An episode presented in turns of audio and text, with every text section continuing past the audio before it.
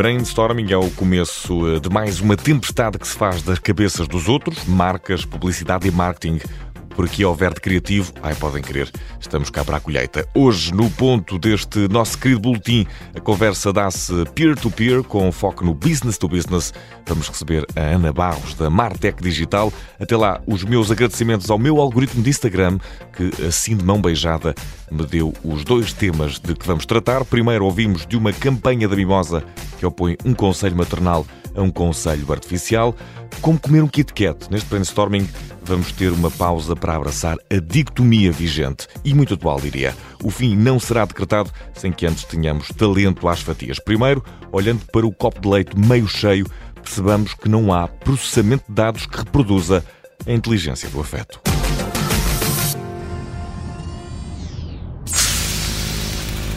ChatGPT escuta por muitos dados que a tua forma de inteligência consiga processar Há processos que não se imitam. Contra isto, temos isto.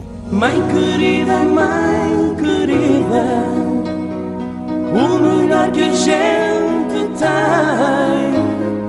Não há outro amor na vida igual ao amor de mãe. Ouvistes? Chat GPT. Foi exatamente com o reforço de que o amor de uma mãe não se pode reproduzir eh, que a Mimosa se lançou numa ação de campanha para o Dia da Mãe, numa imagem que circula nas redes sociais. Como superar o fim de um namoro? A mesma pergunta é feita em duas direções. Por um lado, temos a imagem da resposta do chat GPT, que se lança numa neurótica conjugação de teorias e passos numerados sobre como superar um desgosto amoroso. Do outro, temos uma mensagem de uma mãe que, no fundo, apela à crença que as coisas vão ficar melhor. Um conforto aberto que é muito mais resposta ao problema do que qualquer solução eminentemente prática. Muitas vezes, o que uma mãe sabe, uma mãe sabe. E que eu saiba, a inteligência artificial nunca amamentou uma criança. Por isso, vamos lá deixar as coisas da inteligência no seu devido lugar. Vá lá, malta. Uh, give me a break. One, two, one, two, three, four. Give me a break.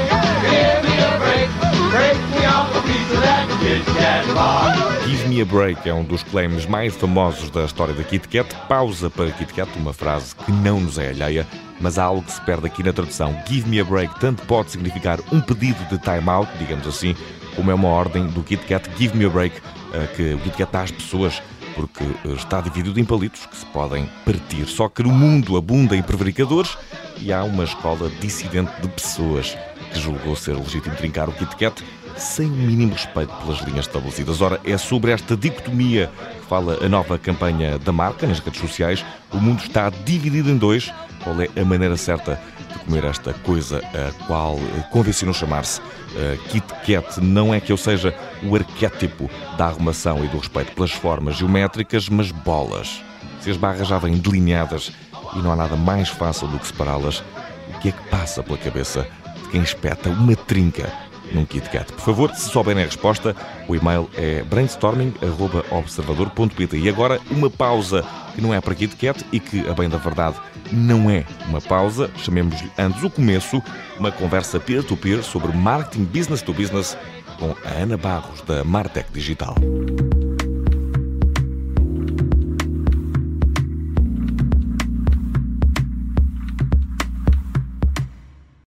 Brainstorming de hoje temos o prazer de conversar com Ana Barros, CEO da Martech Digital. Ana, uh, muito bem-vinda aqui ao brainstorming. É um gosto receber-te. E ainda Obrigada. fazendo este esforço para tratar por tu, que foi aqui uma coisa que tivemos, um acordo que tivemos em off, que eu vou tentar. Ana, conta-nos um bocadinho sobre o que é exatamente a Martech Digital, uh, para quem possa não conhecer. Bom, obrigado, Vicente, aqui pelo convite também. Uh, é a Martech Digital, é uma empresa que hum, cria estratégias de marketing e comunicação numa ótica 360, ou seja, de A a Z, especificamente para o mercado business to business. Uhum. Então fazemos desde estratégias de marketing de conteúdo, assessoria de imprensa, relações públicas, comunicação interna para as próprias empresas, comunicação uh, desculpa, marketing digital e uh, social media, não esquecendo também uma vertente de transformação digital, em que trabalhamos a parte, a vertente Martech, por assim dizer, em que implementamos também ferramentas de marketing precisamente para implementar estas estratégias e mensurá-las. Uhum. E, e, e porquê criar uma empresa de marketing digital e comunicação exclusivamente para o mercado business to business, empresas entre empresas? As empresas são boas a comunicar para fora e más a comunicar entre si ou nesses processos. Como é que foi identificada esta necessidade, Ana? Bom, eh, a verdade é que existem N agências de marketing, e então de marketing digital, muito mais, não é? Uh, mas uh, o, o, que eu senti é que não havia aqui um, uma agência com foco e uma especialização uh, em business to business. E isto deve-se ao quê? Claramente à, à, minha experiência, já tenho aqui mais de 19 anos de, de experiência neste mercado business to business. Eu tenho também um, um know-how, um background da área das tecnologias, a área comercial, a área de marketing, estão sempre aqui de mãos dadas, e isso permitiu-me também ter, com este know-how acumulado, ter claramente aqui uma visão uh, do mercado e uma leitura em que temos que olhar para este mercado numa ótica 360, porque é um mercado muito específico, este business to business, e necessita mais que tudo ter uma visão em que funcione um plano de marketing integrado e comunicação, no sentido de trabalhar tudo o que é meios online e offline. Uhum. E o que é que diferencia a comunicação de, de, empresas eh, para empresas da comunicação, por exemplo, de empresas direcionadas para o consumidor? Há aqui alguma diferença fundamental ou a base é até a mesma, por muito curioso que possa parecer? Bom, no fundo estamos sempre a falar de comunicação pessoas. de empresas para pessoas, não é? Uhum. Isso, isso, é inevitável. Agora, uh, não podemos uh, aqui esquecer é que este mercado business to business é uh, tipicamente um, um mercado de vendas complexas e ciclos de venda longos. Okay? O que é que isto quer dizer?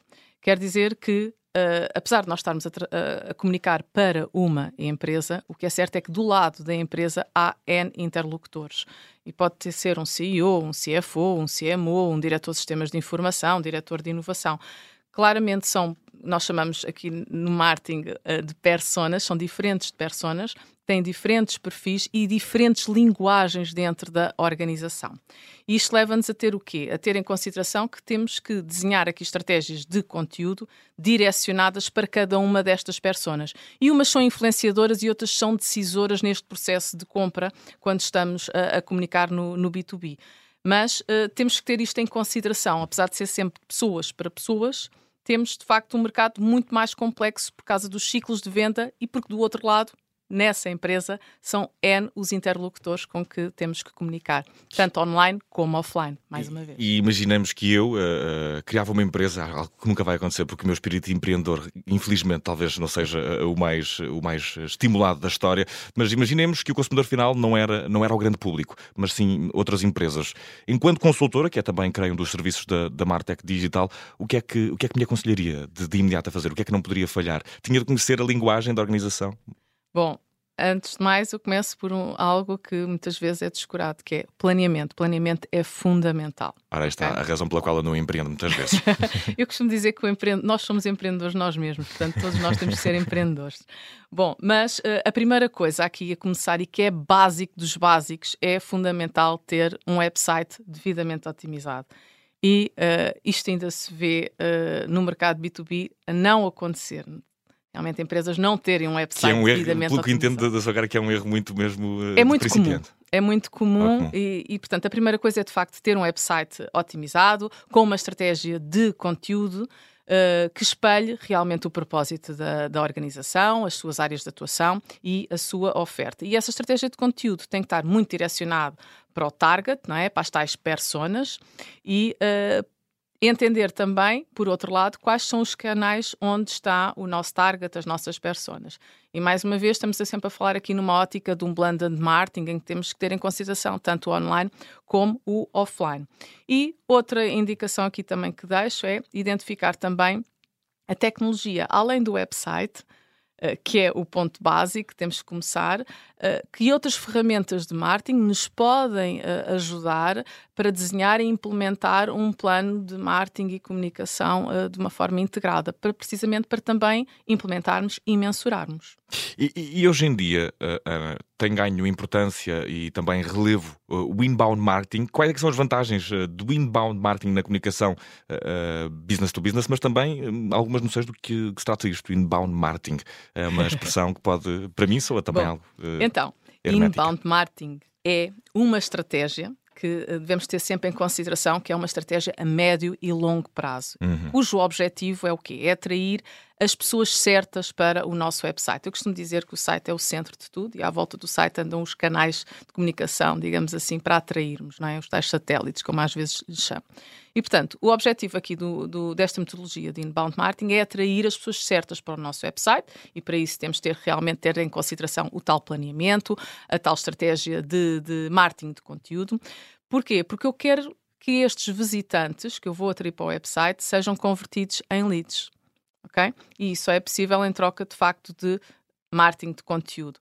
Para que eu então me relacione com estes leads e, consequentemente, eu consiga que estes leads vão evoluindo ao longo da sua jornada de compra para não só aumentar o tráfego do meu website, mas também a visibilidade da, da minha empresa no mercado.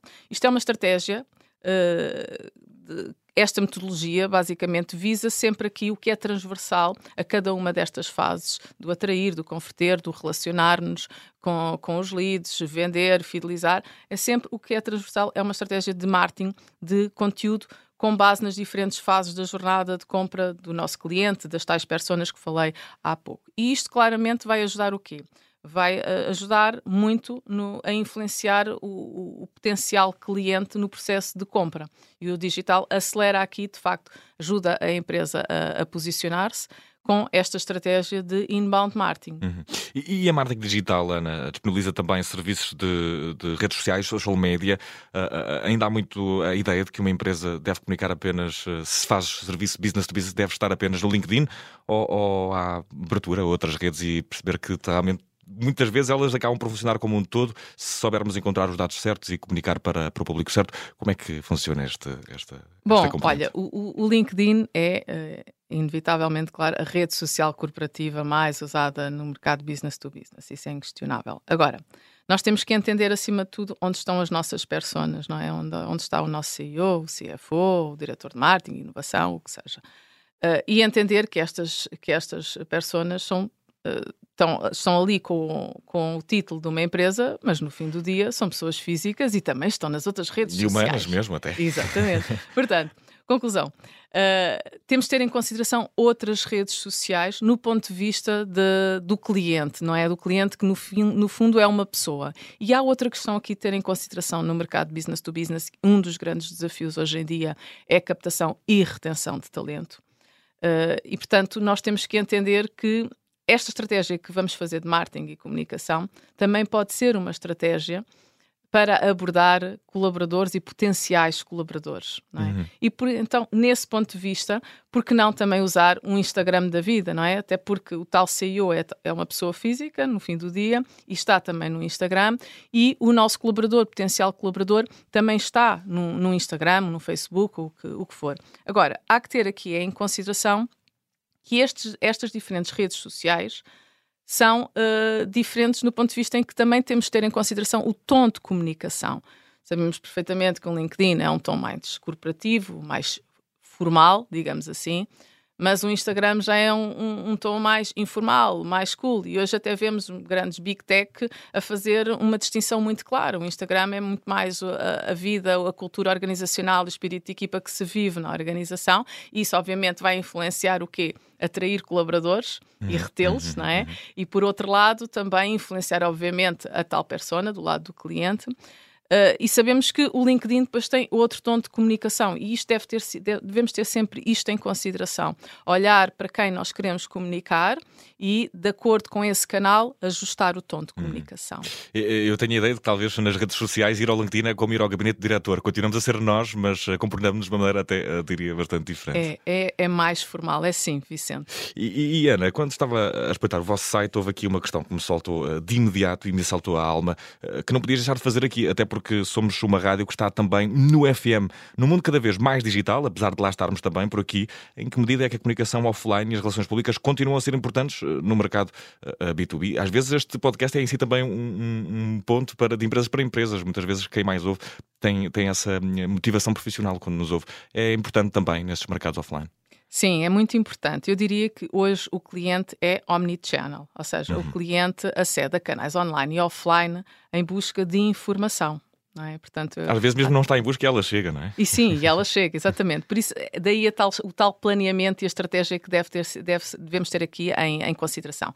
Sendo o cliente omnichannel, Nós temos de ter sempre em consideração tanto o online como o offline. Ainda para mais quando falamos aqui no B2B, em que as vendas são complexas, como já falei, são consultivas e relacionais. Ou seja, falamos de vendas muitas vezes com um ticket médio alto. Não é? Nós temos clientes que uh, vendem soluções a 100 mil euros, mas temos outros que vendem a um milhão. Portanto, como deves calcular, não é com um, um clique no, no, online que a venda se vai, vai acontecer. O digital vai claramente influenciar na jornada de compra, não é? Porque é é o cartão de visita, o website, as redes sociais, o blog, etc. Mas é de facto no offline que se fecham os negócios. Portanto, eventos continuam a fazer muito sentido. Estamos a falar de grandes eventos, com pequenos eventos, business breakfasts, almoços uhum. executivos, etc. E toda a parte de relações públicas é super importante. Porquê? Porque é aí que nós trabalhamos muito posicionamento, a notoriedade e a autoridade das empresas B2B.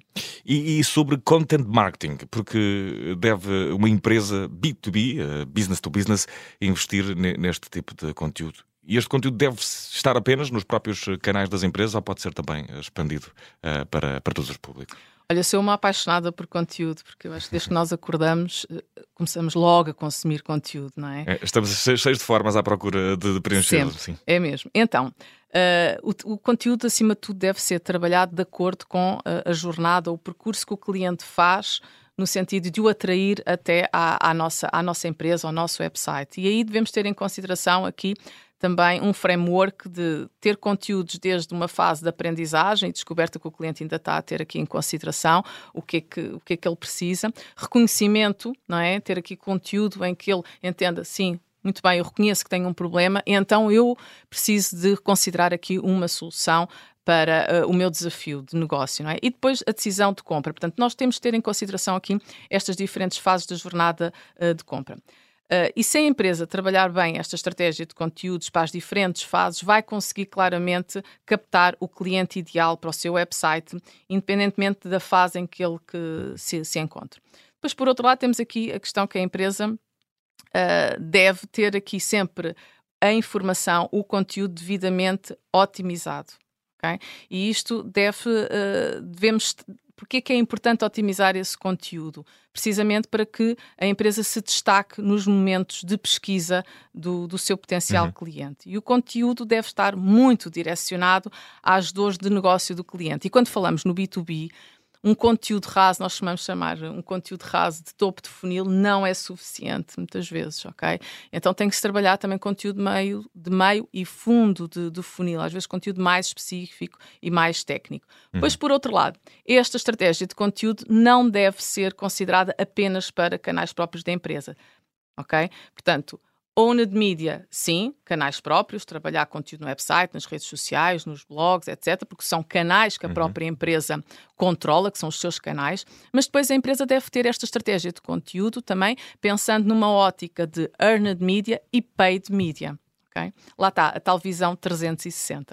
E, a Martech Digital não oferece apenas serviços, tem uh, também uh, uma vontade formadora, diria assim, um, dada na Academia Martech Digital, ou pelo menos sintetizada por aí, vai de webinars a, a muitas outras coisas, porque sentiram esta necessidade de, de, criar esta oferta, de formar também uh, o próprio ambiente que vos, vos, rodeia, também essa ótica de que para continuar é preciso ir aprendendo sempre e que às vezes também é satisfatório para o bem-estar na empresa.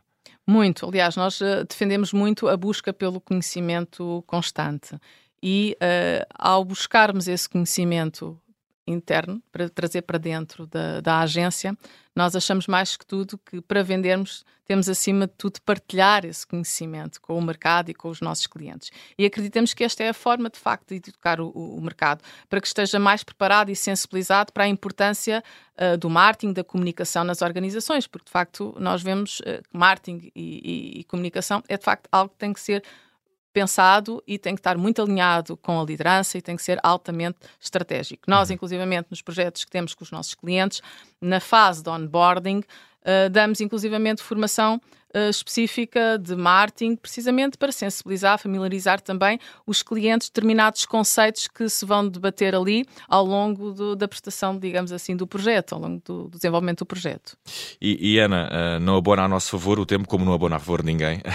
uh, para terminarmos, temos aqui um desafio para ti. Se tivesses de, de, associar uma música à Martec Digital, qual que seria? E, e porque é o nosso desafio habitual. para quem ouve já sabe que eu às vezes tenho medo de colocar o segundo desafio. O primeiro normalmente costuma ser mais pacífico. então, vamos lá. Eye of the Tiger, Rocky Balboa. ok, faz sentido, faz sentido. E, e, se lhe pudéssemos, eh, se te pudéssemos eh, pedir aqui, e podemos, na verdade, para criar agora um spot promocional da, para a Martec Digital, eh, para passarmos aqui na rádio, como é que soaria, o que é que diria? A criatividade é tua. Então, vamos lá. Uh, Martech Digital, a agência de marketing e comunicação que faz a diferença no mercado business to business. B2B. B2B. ser para ser, poderia ser qualquer coisa do género. Sim. Assim. Com uma equipa altamente experiente em marketing e tecnologia, desenhamos e implementamos a sua estratégia de marketing personalizada para destacar a sua marca e atrair clientes. Se quer posicionar a sua empresa no mercado, então fale com a Martech Digital, a sua agência B2B. E eu vou, vou ter de pedir para a produção para porem aqui os paradores da publicidade, que foi um spot quase inteiro, muito bem dito. Ana, Ana Barros, CEO da Marca Digital, uh, ficámos a conhecer melhor a marca e também a Ana no episódio de hoje do Brainstorming. Um Obrigada. grande abraço e até à próxima. Obrigada, Vicente. Até à próxima.